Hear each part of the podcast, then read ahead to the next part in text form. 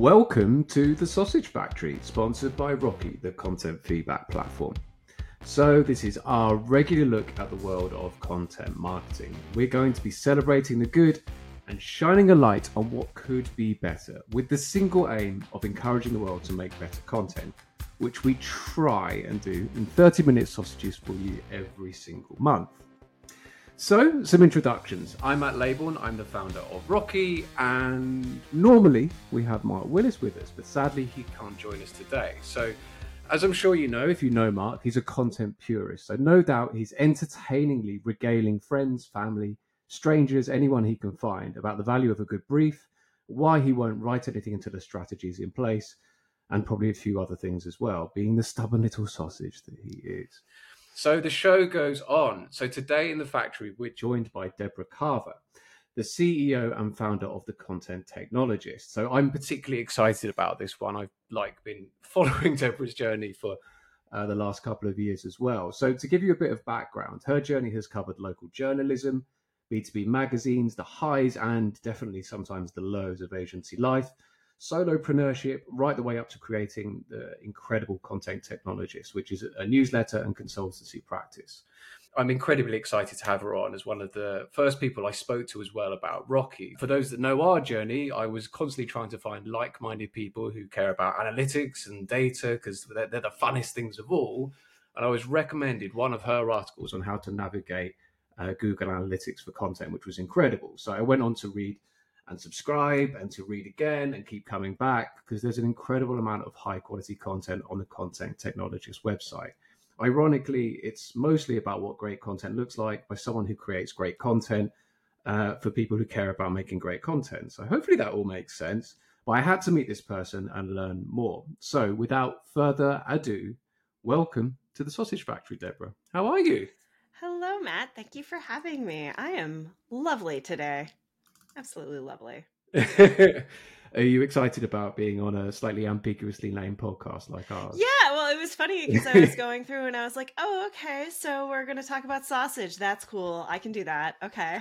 Before we get into the blend, and, and yeah. the blend is the good bit where we really talk about our content marketing heroes such as yourself and the journey that you've taken about, and obviously what makes good content as well we have to do the sausage quiz. It's becoming infamous now, so in Mark's absence, I'll be picking up the reins on the format. Uh, the format that, for better or worse, gets more interest than I wanted or expected at this point. So it's a three-part quiz um, that's going to give us an, an, unparalleled insight into into your mind and your ways of thinking, and possibly your sausage preferences as well. So, Deborah, what is your favourite type of sausage? Would the world have to know? So I'm allergic to a lot of sausage um, because I'm allergic to hot dogs and basically anything that's like red because I am allergic to nitrate or nitrates or nitrates, something in there anyway. So I have to watch watch where I go. But mm. I am half Polish and my grandfather used to make Polish kielbasa. That would be my favorite sausage that I can still eat um, because most sausages are out of the question for me now. Okay. Oh, that's cool. That kind of probably answers question too. What your favorite sausage based dish? I yeah, kielbasa with some like rye bread and horseradish is how how my grandfather used to eat it, and it was just like, okay, this is this is good, you know, basic Polish man food. It's great.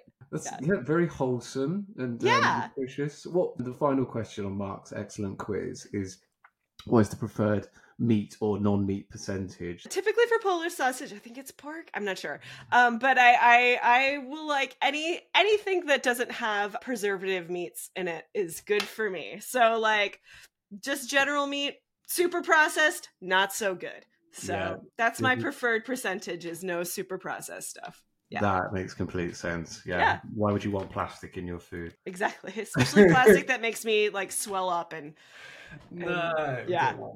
Okay, so we've, we've got the details. That'll go into Mark ever-growing spreadsheet of sausage-based preferences. Can't wait like to that. see the research report when that comes it's, out. It's going to be all over LinkedIn. The, the best gated content piece that we'll ever produce, I think. So that chat is over. Let's let's get into the real details. So. Yeah. Um, as I say, Deborah, I'm super excited about having you on. Let's let's go back to the beginning. Tell us about your content journey. So, obviously, you studied English literature and you've, yeah. done local journalism as well.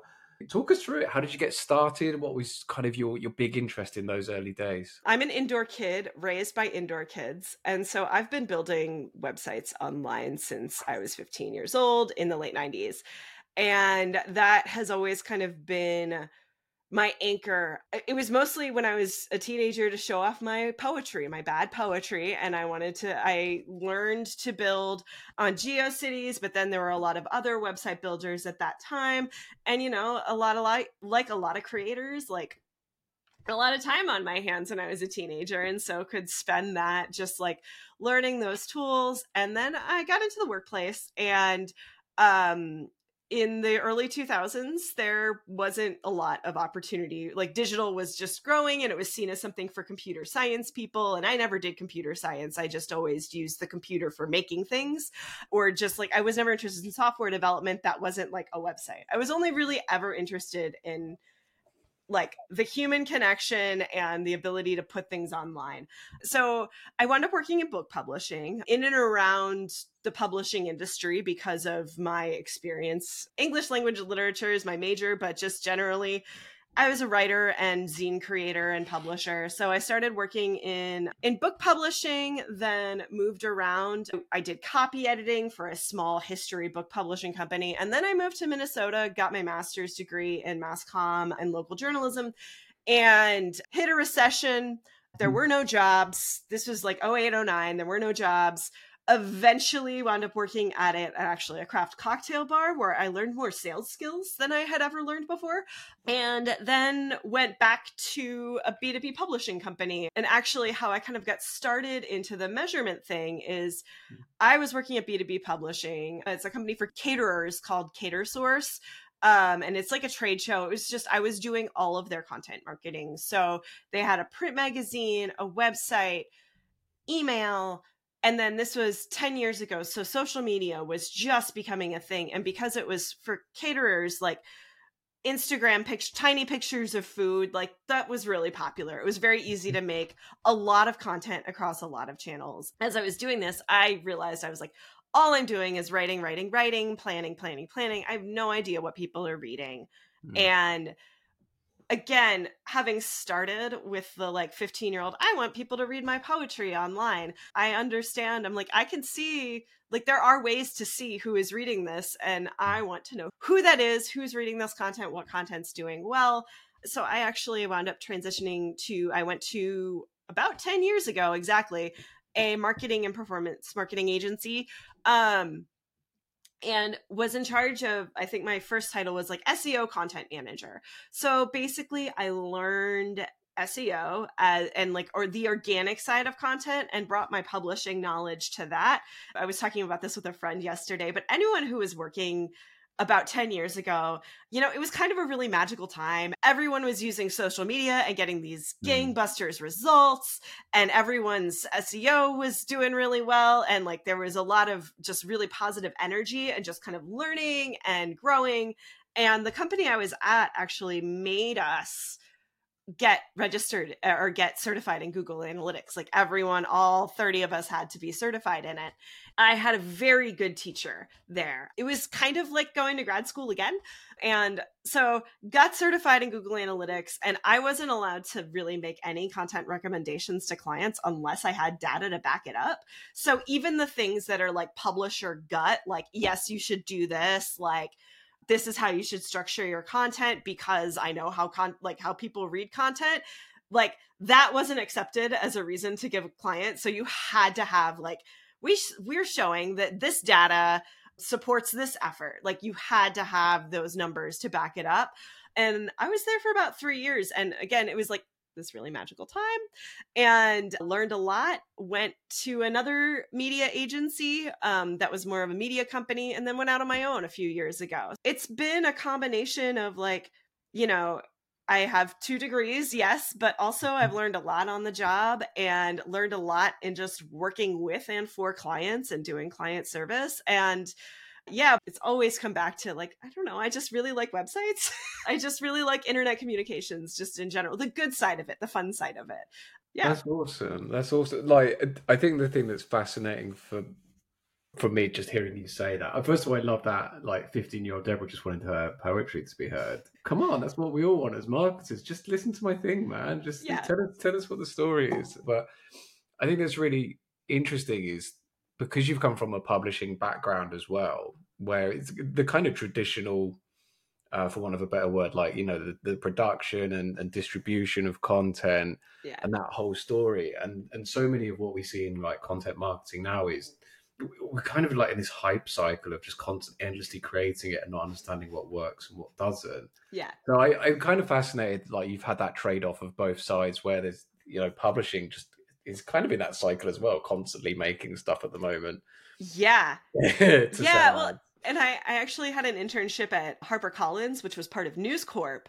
And they, it was like one of those like immersive college internships where you get to see all sides of the business. So they like took mm-hmm. us to the manufacturing plant and like took us to like where they print the books and um, the very physical side of publishing. And then we also had to make sales plans and things like that. So it was very much like, yeah, learning the business of publishing and seeing how that plays out and like that very um I would say just that process, that established process. The book publishing industry is hundreds of years old. So it's it's very different from where content marketing is now, I would say. Mm. But it's also it's great because there is a foundation for that. Like it's like there is a foundation for knowing what content succeeds. It's just different now than it used mm. to be. With that experience in mind, what what are things that you've taken from old world into new world, if you like, and you know what I don't know. Yeah, what, yeah, what, are, biggest, yeah. what are the biggest things that have come with well, So there's a there's a few business things where it's just like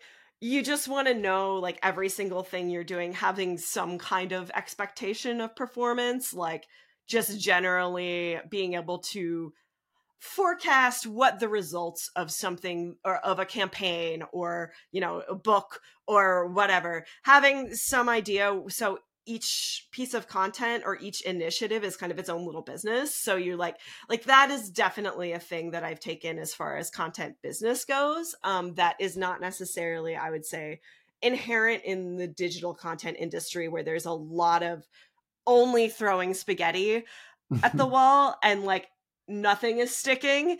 And whereas in traditional publishing, you have to say, we think this will stick because XYZ. Mm-hmm.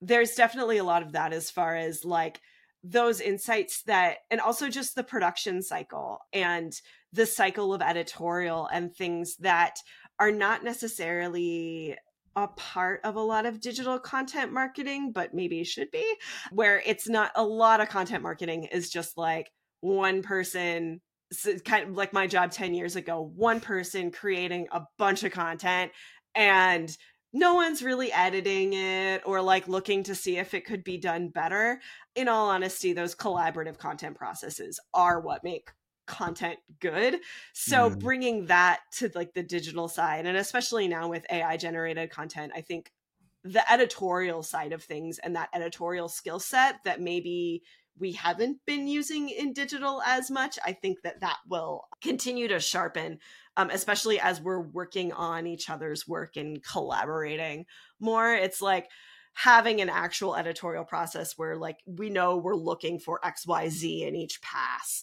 Those things that tend to be things that I would say in digital businesses are seen as blockers or can slow things down, but they actually make the content better. Yeah, it can slow down publication, but if you know that those extra steps are going to make it that much better and that much more impactful, then yeah, okay, it's worth it to take a couple extra rounds of editorial for sure. It's, it's interesting because I'm seeing like some things recently on LinkedIn where, especially with programmatic SEO, there's I can't remember the exact phrasing of it, but it was something along the lines of publish now, worry later, where the process that they were adopting was basically like get a piece of content produced as quickly as you possibly can against a certain keyword with supporting language, keywords, etc. Structure it, do a light edit, make sure you're happy with it, publish it. Hopefully, it ranks. Then worry about editing it. Then worry about editorial because you've got traffic now. You should start yeah. caring, which seems mad. Yeah. I sort of get it in a strange way, but I don't know. What's your view? So I like the momentum idea. So part of the thing with publishing is like because people can just be like, "Oh, it's not perfect. It's not done. Like it's not mm. ready." There is something to just hitting publish and saying it's done next. And so I like that. I am the like whole let's publish a, a rough draft or a roughish draft and edit it later. It's one of those things I'm like, well, that's one way to do it. uh, I think it it could work. I can see how it could have results, especially if you're a certain type of SaaS company where you're writing, especially if you're writing about things that are maybe, I would say, not necessarily covered everywhere. Like they're not super popular topics. And so if you're just kind of trying to show up on a term and add later to the ones that work, because you don't, there is the publishing thing, whether it's algorithm or just general market, where you don't know ever what people will actually like and pick up on ever. Yeah. And so there there is a little bit of like well we'll wait and see and, and promote it later. I i like it to be a little tidier up front. I think there's there's different and especially if depends on like what your rough draft is too. Like if it's a good rough draft then yeah that's fine.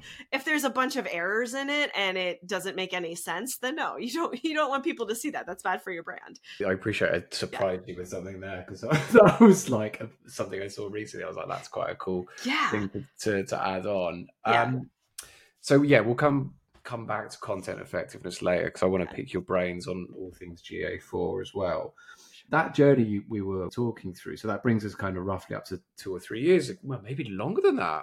Uh. Content Technologist was uh, started in 2019. Yeah, we're four years old. Actually, today is the four year anniversary of the first no way. newsletter where's, I published. So where's the cake? I can't even. I know I should have some cake. That. Yeah, yeah, celebratory Tuesday. Four years old which is quite it's it's weird. I'm like, okay, so I've been publishing a weekly newsletter for about 4 years. That's nuts.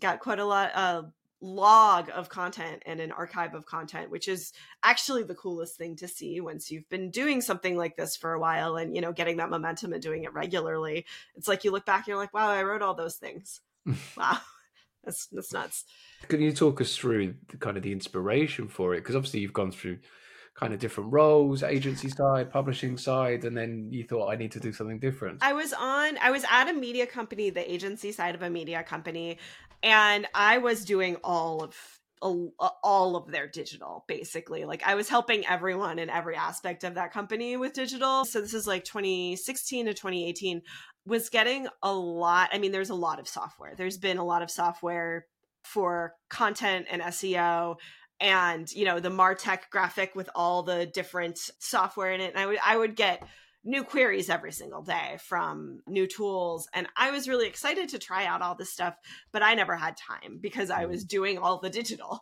so it was like i'm very excited about what's new but i don't ever get to actually work on it because i'm so busy working with the existing company and helping them understand their digital processes. So when I went out on my own, I really wanted to focus on learning about that new tech that I was seeing because we were getting like AI previews, like stuff that is now kind of coming to light with ChatGPT and even just AI powered like image tagging and things like that. We were seeing all those previews, but like none of it was really like I didn't actually ever get to use any of that software because it was way out of our budget. Mm. So content technologist was just a way for me to review and explore this different software while I was building my consultancy. So the other thing was like 2018, 2019, Substack was starting the newsletter. Like I could mm-hmm. see very clearly that the newsletter thing was already taking off. I, you know, at the time I thought it was a little late to it, but also I knew from working in two different content marketing agencies that you can just build content around the kind of work that you'd like to do and then you will hopefully find clients. And so that's what i did like my first year for content technologist was like i'm going to write every single week. Like i'm going to not miss a week. I'm going to do all 52 weeks. Um and initially uh, again 2019 i was just talking about the types of projects i wanted to work on and the types of things i was thinking about as far as content goes. And you know i had a small set of clients. They were my first audience. And then that just kind of that just kind of grew and I wrote every week. And as I was writing every week, then it turned into 2020. and big yeah. things started happening. And I just kind of mm. wrote through that too, which was I live in Minneapolis, Minnesota. So we were the center for a lot of the Black Lives Matter protests in 2020. But just having the newsletter and that be like a consistent anchor to write kind of write what I was thinking about work and writing what I was thinking about like technology even kind of like fell to the wayside sometimes and just kind of the projects that we were doing and like how people are using the internet and just kind of writing through it. And then after i got through that year it was like oh okay well you can keep doing this. And i don't do it every single week every anymore. Like i do take weeks off now. But having that habit and that backlog of content and then kind of seeing how it was get it was doing its job which was finding consulting clients who were doing the types of projects that i wanted to do. And because it was just me i didn't need to find that many clients you know? Like it's like you just need a couple of good big projects and then i'm good for a few months. Because i do big website redesigns mostly. So it's like yeah those are big long-term projects and the newsletter was working as far as I was concerned. So, and it's still working. Last year or this year, we've added other contributors who aren't just me. Mm. So that's been a really fun journey too. I'm an editor uh, from I've been working in publishing for so long. I love editing other people and working with other people and making their writing great too because I think that there's we're still at the tip of this this kind of creator creator economy iceberg whatever we're going to call this right now. There's still quite a lot to kind of I would say we're at the beginning of the intermediate phase, but like there's yeah. a lot of sophistication to kind of build out, especially people like you and me who are kind of going it alone, but also, you know, linking up together and collaborating and things like that. Content technologist was a way for me to be in that because I've always, like I said, I've always been online and it gave me a little more control of the types of clients that I wanted to work on because that's always a thing in agencies, right? Like it's like you just, you're assigned like XYZ. And this was more yeah, like, well, yeah, yeah. I'm developing all these services. So I want to work with the clients I want to work with. And so, yeah, there's, there's definitely a little bit of like, still the the teenager who wants you to read your poetry like it's like it's like i want to do what i want to do. So there's that too. I can imagine yeah. you getting a brief at the agency and you're like no i don't want to do it. It's not fun. Yeah but, like um... this is this is this like because you wind up working in the same types of companies too and it's yeah, just yeah. like now there's a little more variety and uh and yeah and i can kind of pick and choose what i want to do which is great. I think this was the thing that really impressed me about what the content technologist does. Perhaps even more pertinent when I looked at it a year ago, but it's just consistently good, like journalistic type content. I've just made up a word there potentially, but we'll, we'll worry about that another time. But it's just really consistently well written, cared about content. And I love seeing all those other contributions now. So, you know, there's a place to go to for SEO, for analytics, for strategy, measurement, whatever the like the topic may be with so many people coming to the market, like individual creators as mm-hmm. well, and like with LinkedIn's like its own crazy ecosystem now of yeah of those types of people. You've obviously got your own platform and a dedicated audience. That's amazing. It's so amazing. But like, how do you keep it so engaging? How do you keep people coming back? Like, what's kind of your secret sauce to having a real focus on quality? Yeah. So my thing was also I just only ever want to write what I want to read. So I get very bored. So I have a background in literature and publishing. And so, you know, press release type content, stuff that feels very forced and marketingy has never been my jam. There's a lot of different B2B publications out there, I would mm. say, that are very good at getting that very high level, but there's not very much for people to go deeper with publishing, my thing has always been find number one what you want. Like in UX, you're not supposed to use yourself as an audience, but if what you want isn't out there, you can do that. Like you can you can mm-hmm. say, yeah, I'd really like to read or write some more interesting essays about content marketing that actually kind of go beneath the surface because we're all humans working in this industry and we can all write and talk to each other like humans and not like you know, there's some secret formula that if everyone hits it, that we're all going to, you know, be billionaires. That doesn't happen. It's more about the as far as quality and consistency, it's writing what you want to read.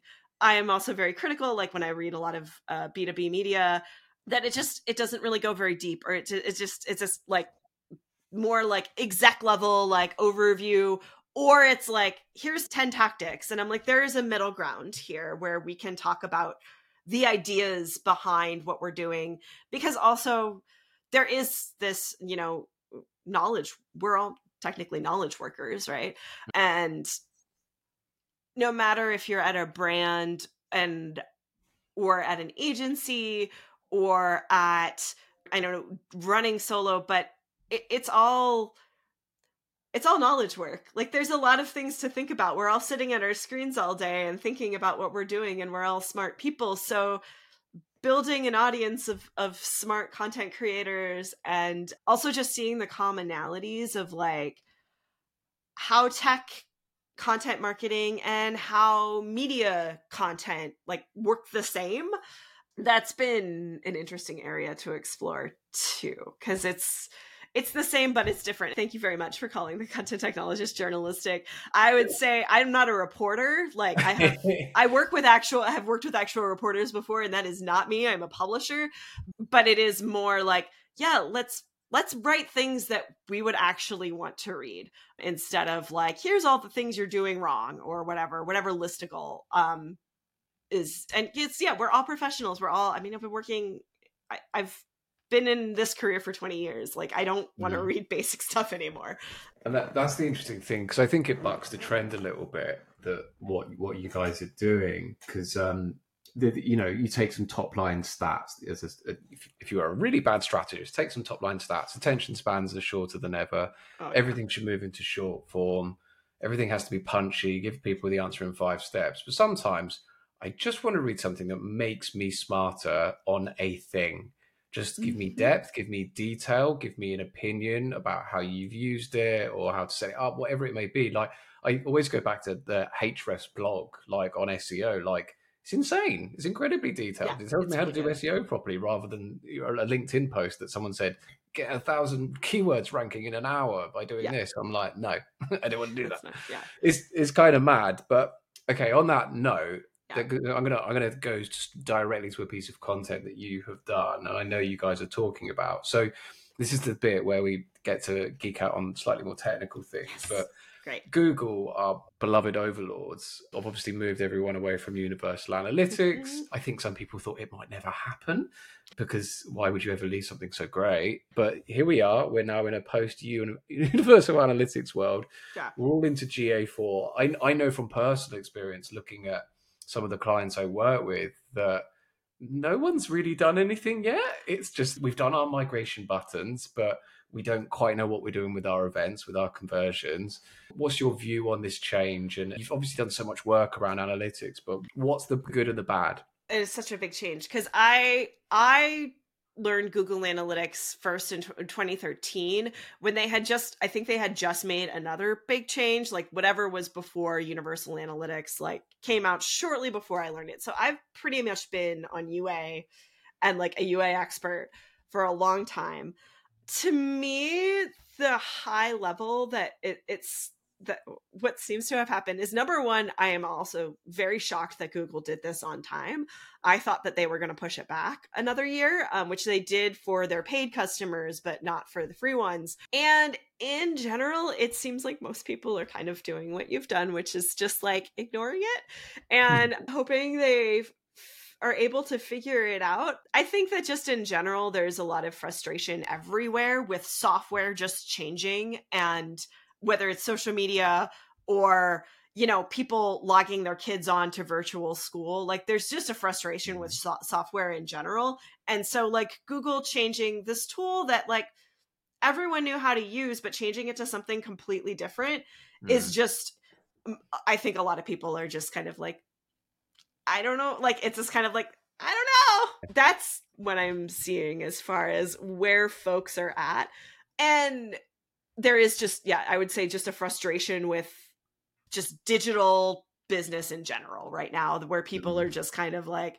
we're going to wait till things calm down and then there i think there's more of a wait and see but with GA, I do th- I, I, do think it's worth it to make the transition and to to get to know the interface because it is a really it's a good tool mm. and it is more privacy compliant than the previous tool, but it's also I think there's just yeah the general frustration with why is big tech just changing everything right yeah. now and just kind of like that headache. I think especially for those of us who are mid career, yeah, like it's like it's excellent timing. We've literally had Twitter disappear in the last 48 hours. So whenever this goes out, it's like you're now might be logging on to X. It, and that's unless Microsoft sued them before then, because that might allegedly happen very soon as well. Oh, yeah. That's another that's another thing. We'll worry about yeah. that another day. For, yeah, yeah, for, those, for those on GA4, what do you recommend? Where where does where should people get started? Yeah. So the big thing to know is that the events are tracked very differently. So with previous GA, there you'd have an event and then there would be a category, a label, and an action. You had to kind of set them up that way to be readable. The way that the new GA works is that it's not like they've gotten rid of label, category, and action, and then instead, like the event can have all sorts of parameters attached to it and getting the knack of that and getting that set up in the interface so that your you can read it and your constituents can read it that is kind of the biggest challenge because if you just hit the buttons when it comes over it kind of it's pretty messy. And so it's about figuring out how to set it up in a way that maybe is less messy. That is that's like kind of that's the wonky bit like for people who are really into analytics and want to get their heads around what's happening but are confused by the interface i would say like start with the event tracking and the differences mm. in event tracking there's other big differences but once once you kind of wrap your head around how the events are done you can get a lot more insight so yeah, I would say that's one of the big ones. And and it's also just learning the new metrics. Like there's some new metrics in there. There's the same as the old metrics, but not quite. You know, it's like engagement rate instead of bounce rate. That's a big one, which is engagement rate is just the inverse of bounce rates, but it matches more what social platforms do, which is measure an engagement rate. I kind of find that quite fun because for years yeah nearly everyone didn't understand what bounce rate was anyway, and now it's changed. I always heard this is like, oh, this content's not very good because of a bounce rate, and you're like, they might have loved it, and then yeah. Left. So yeah, don't... you didn't give them anything to do, yeah. so they left. Yeah, yeah, yeah. like it's yeah. not, it's not the content. Don't blame content. Leave content alone. Like... Yeah, yeah, yeah. Nice. So that's awesome. Thank you so much for all of that. What so what can we expect next for the content technologist? We have a GA4 course if you're interested. It's a self-service course. It goes through the transition. I'm actually probably going to add a little bit less about the transition now that it has happened and edit it more towards being about being about just setting it up with those the events in mind. But yeah, we have a GA4 course and we're actually starting monthly event series pretty soon on Content Technologist. We've also we've just made a few really big shifts in our business. So the newsletter is uh it used to be free monthly, now it's free weekly. So there's a lot more lots more really good content, live events, courses coming up it's really exciting actually we're in a really exciting phase right now doing more to connect um, again, like established professionals, established marketers, and content creators with resources to help them do their jobs better and to just enjoy their jobs more. Like, there's the thing in digital where you feel like you are always being thrown around by algorithms. I hope that content technologist helps people like anchor themselves and and think of it more as less being subject to the whims of whatever Google or Meta are doing and actually have some practice and human thought behind the work that we're doing in, you know, building content online, whether it's, you know,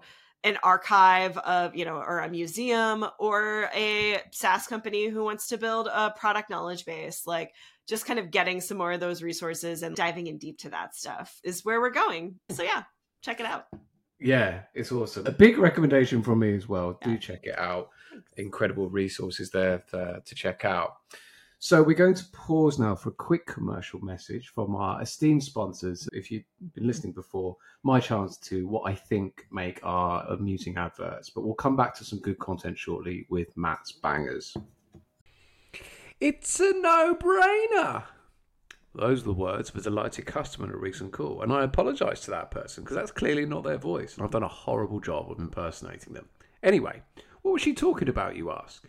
Well, it's Rockee, of course. It's the thing I can't stop raving about. Rockee allows you to effortlessly collect feedback from your audience on how much they did and sometimes didn't enjoy your content.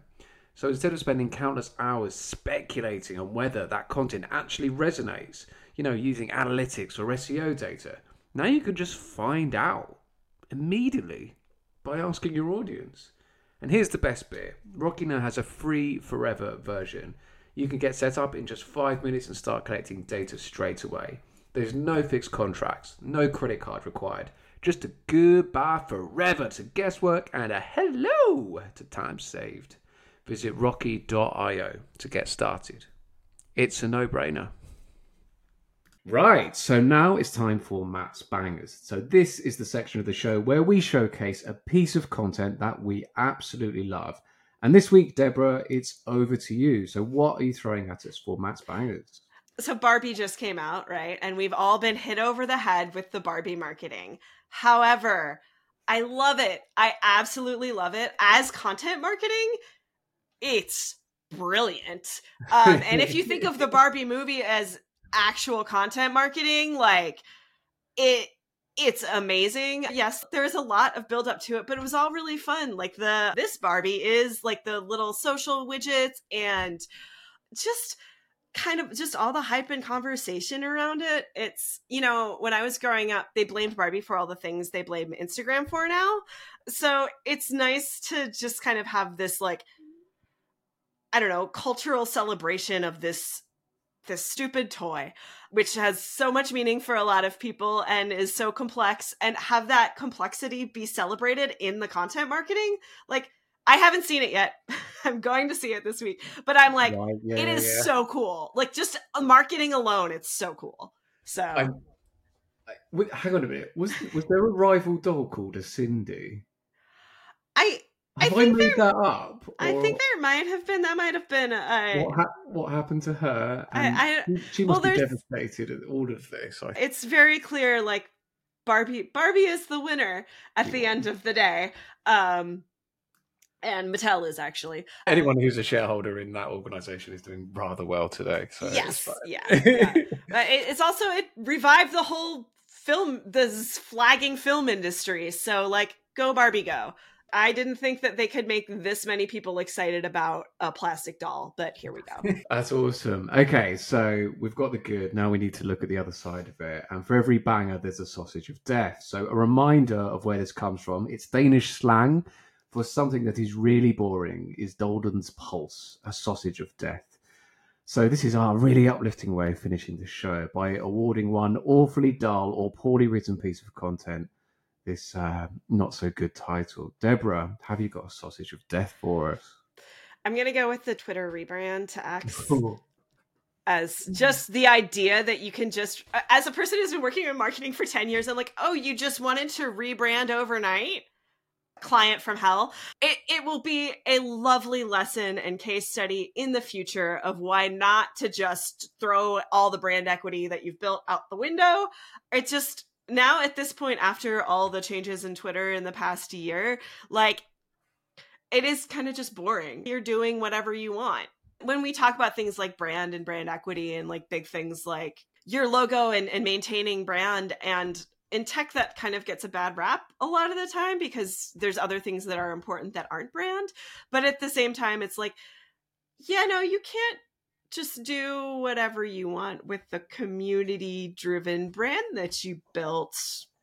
I mean, I guess yeah. maybe you can. I don't know. There's so many of us who I feel like it's just like, yeah, I'm done. This is done. Yeah, I, I, I, completely hear. And there's so many people that have built communities of followers and engagement. It just it just kind of starts to sadly die. And I I, I just dread to think like what some of those Twitter employees who, who left last year They're just looking at it now and going, you know, I put you know a decade into something quite special. Yeah. And and now it's just what is it? WeChat V two. Yeah. Yeah, sure. Is is that what anyone wanted? Like, was that a problem? Yeah.